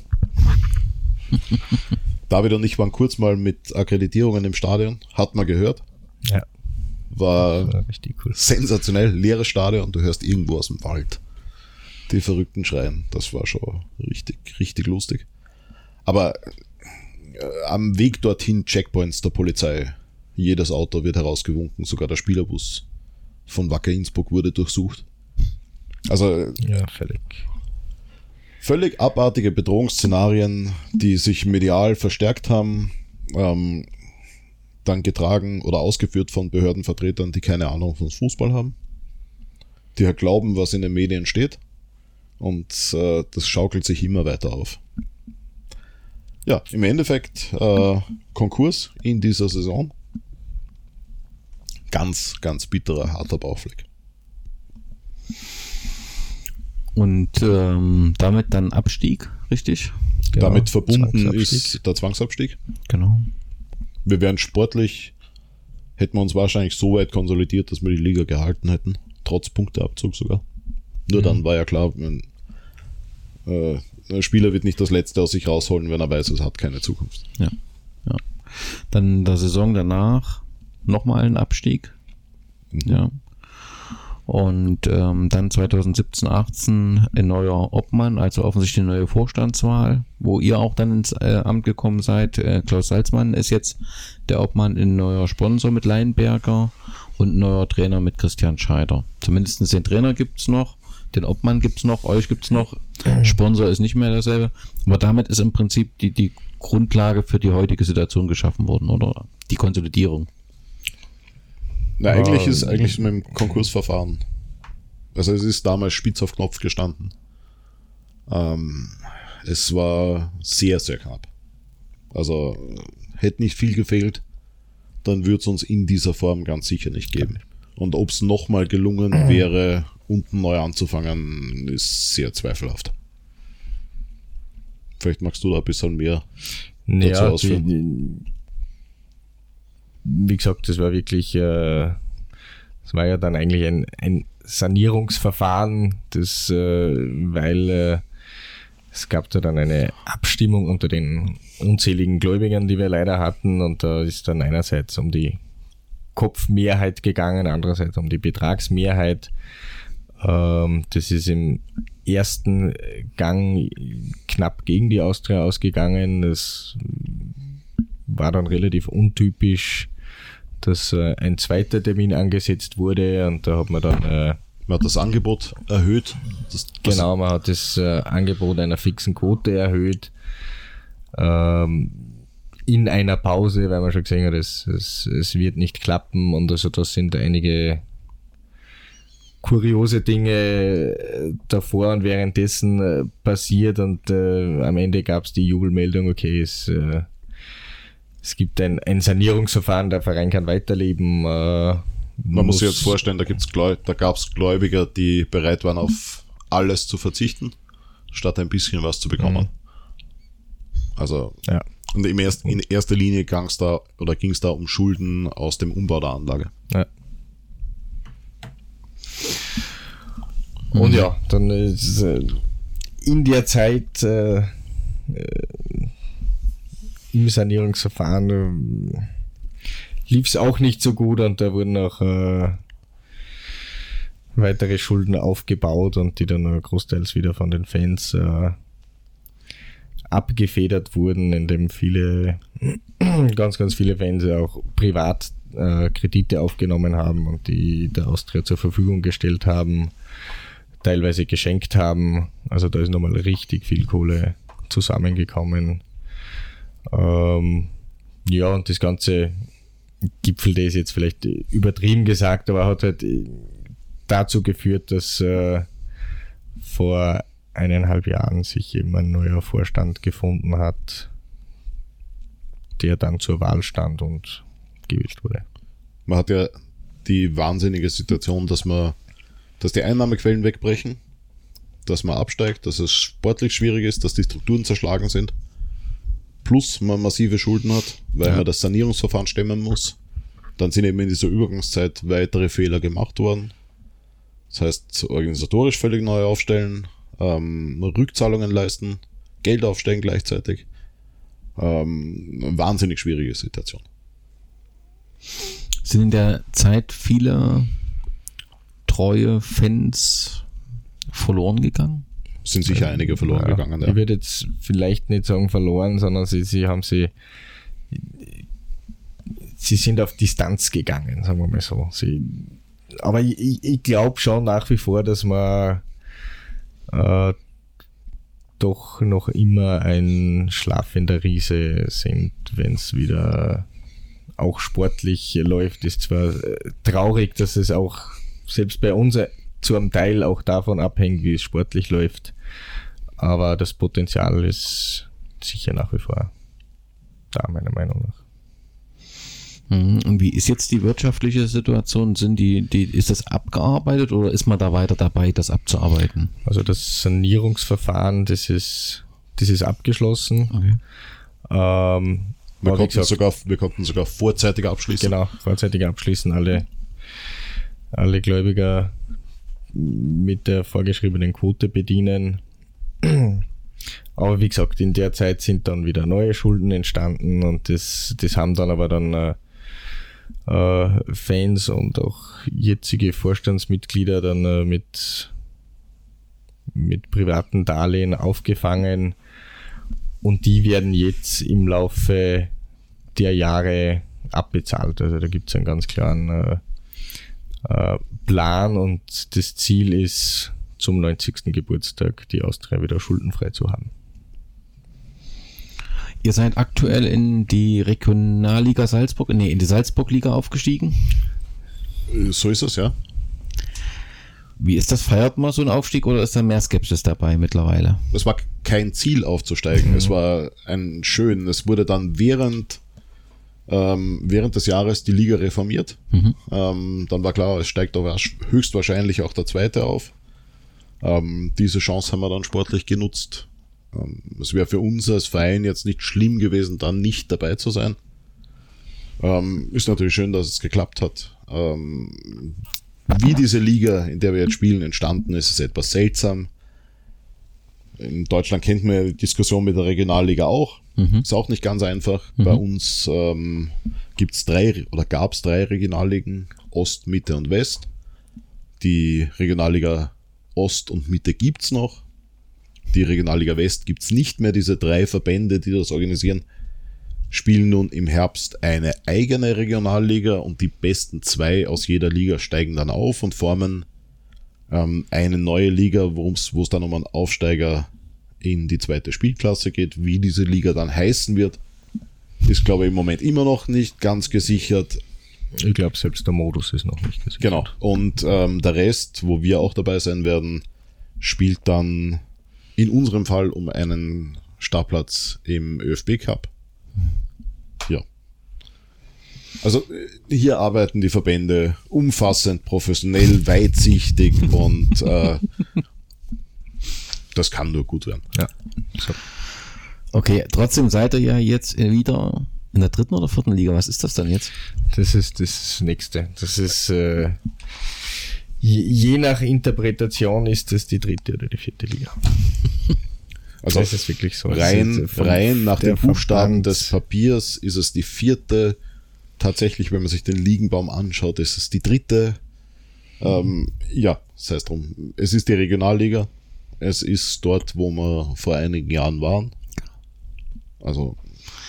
Und zwangsläufig entsteht ja die Frage, wie ist denn die Perspektive? Also ihr wart vor einigen Jahren in der Regionalliga. Ziel war es, nach oben zu kommen, um dann irgendwann mal auf den Konzern, auf den Konzern zu treffen. Das ist eigentlich also nicht nur deswegen, nein. Das ist absolut nebensächlich. Das ist Quatsch, ja. Aber auf jeden Fall nach oben, dort wo die Austria war, wieder hin. Wie sieht denn die Situation im Stadion aus? Also kann dieselbe Situation, die euch ja fast, als den Verein hätte sterben lassen, kann das wieder passieren? Oder sind jetzt Maßnahmen ergriffen, dass man sagt, das passiert nicht wieder und wir bauen jetzt langsamer auf und trennen uns gegebenenfalls auch von der Sportstätte? Ich weiß ja nicht, also das...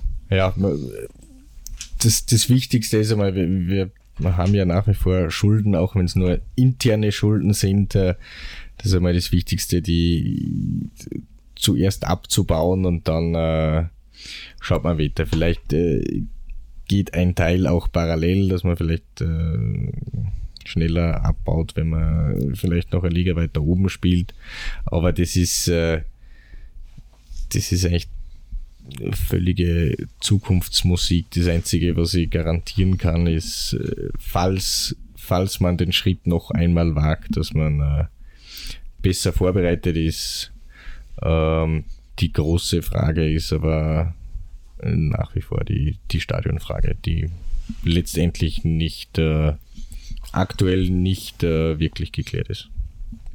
Und ganz offensichtlich ja auch nicht gelöst werden kann, weil das ja Interpretationsspielraum scheinbar ist der Verbände, wenn ich das richtig verstehe. Das ist nicht der Verbände, der Behörden. Der Behörden, okay. Der Verband hat die Anlage kommissioniert. Okay. Ja. Man muss aber auch dazu sagen, dass die Anforderungen für die zweite Spielklasse, seit wir dort waren, massiv gesenkt wurden. Es gibt mehrere Gesetzgebungen oder Regelungen im Regulativ des ÖFB, die sich gebildet haben, nachdem wir dort waren. Also die Lex Austria Salzburg gibt es an allen Ecken und Enden. Das hat mit den Ausweichstadien zu tun. Also da darf man jetzt nur mehr eines haben, nicht wie wir mehrere.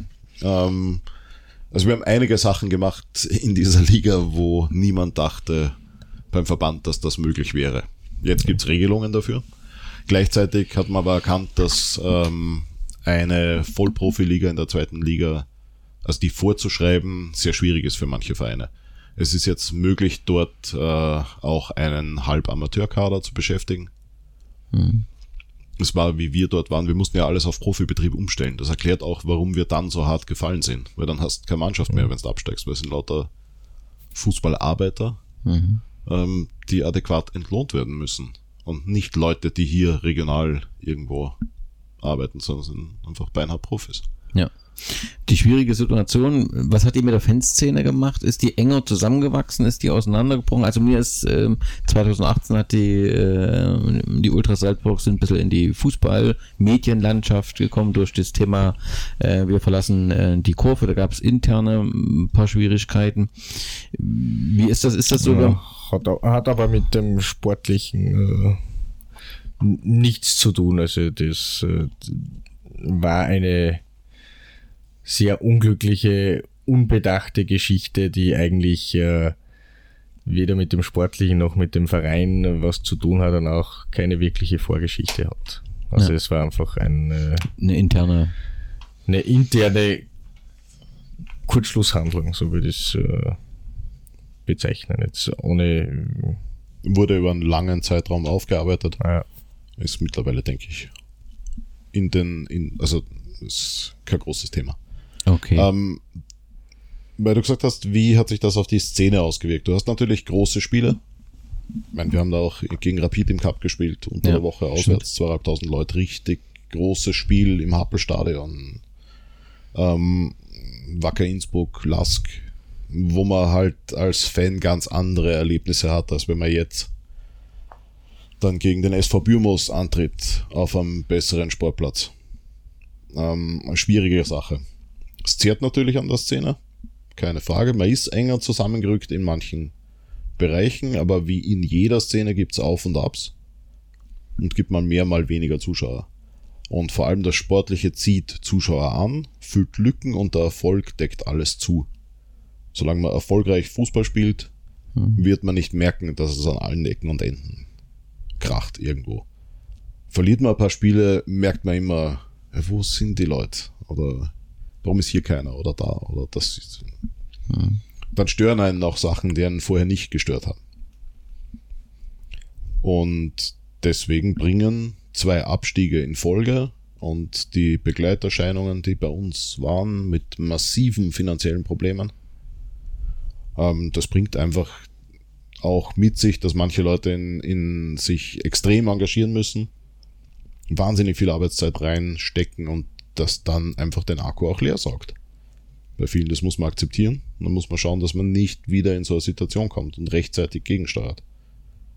Und das macht natürlich auch vor der Szene nicht halt, keine Frage. Und wenn nicht dauernd die Post abgeht, dann werden auch irgendwann weniger Leute kommen. Oder wenn das Wetter nicht passt oder was auch immer. Ja, du brauchst immer mal so ein paar große Spiele, ne? So ein Cup-Spiel oder so, wo du... Genau. Das ist ganz sicher was, von denen eine Szene dann so über halb Saison ganz gut lebt. Ja. Wenn du 2, 3 große Partien hast. Ja. Von euren Rivalen haben wir schon gesprochen mit Wacker Innsbruck. Gibt es weitere und Stadtderby, wo man sich auch freut, dass man Derby hat? Gibt es sonst irgendwelche Rivalität? Ja, auf großer Ebene ist das natürlich... Also vor allem Wacker Innsbruck, dann ist es natürlich Rapid und jeder große Verein.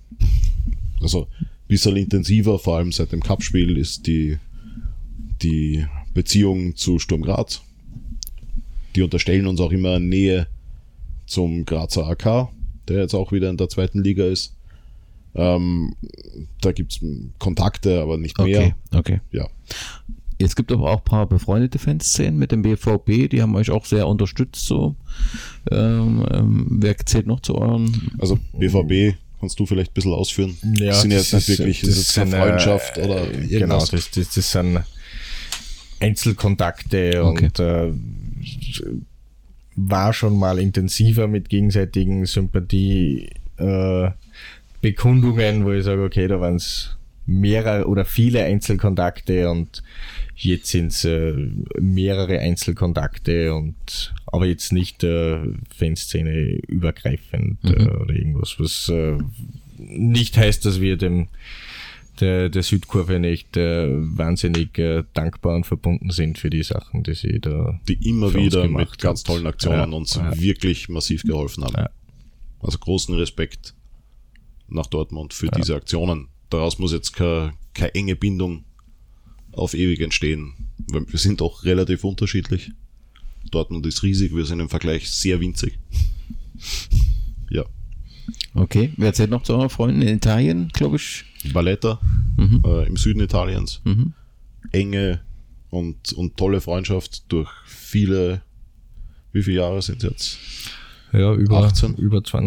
Wir sind längst über 20. Und irgendwie noch, also wirklich nämlich schon lang über 20 und die offizielle Freundschaft und die Kontakte noch viel länger und das Interessante oder zumindest heutzutage Überraschende ist, dass diese Freundschaft wirklich über, der ein oder andere wird es noch kennen, im Supertifo früher hinter dem italienischen Fanmagazin gab es immer so Art Kontakteinzeigen, wo halt einzelne Leute schreiben, ja, ich bin von da und Fan und suche Kontakt und bin interessiert an einem Austausch und was halt vor 25, 30 Jahren noch einfach was anderes war, ohne den ganzen sozialen Medien.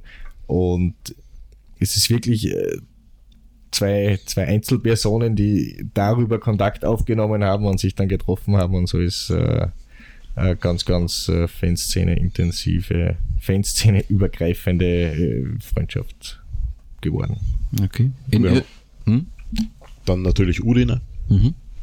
Und seit einigen Jahren auch ein sehr guter Kontakt nach Saarbrücken. Ja. Okay. 1923 feiert ihr unsere 90-jährigen oder 90. Also, ich muss jetzt noch ganz kurz einhaken, es gibt doch noch gute Kontakte zu Aarau. Okay. Darf man auch nicht vergessen, auch wenn das jetzt nicht den Stellenwert hat. Ja, und zu Katanzaro. Und Katanzaro gibt es auch Kontakte. Okay. 1923, 90. Geburtstag. Wie stellt ihr euch die Situation vor? Was ist so die Traumsituation 1923 für euch? 2023. Ah, 2023. Macht ja nichts. Also aus meiner Sicht schuldenfrei. Sportlich gut. Das Stadion voll. Cup-Spiel gegen die Depperten. Ich muss den erzählen. Spiel klar, lieber gegen einen sportlich und auf den Rängen interessanten Gegner.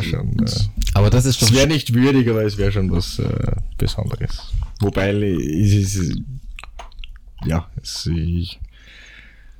habe schon im Endeffekt andere Träume und Ziele oder Sachen, die mich zufriedenstellen würden, wie irgendwann so blödes Spiel gegen die da draußen. Aber letztendlich ist ja die Chance des Cups und du hast auf jeden Fall eine mediale Aufmerksamkeit, wenn du Cup, und das wäre schon eine große Perle. Jetzt sind solche Spiele immer schwierig.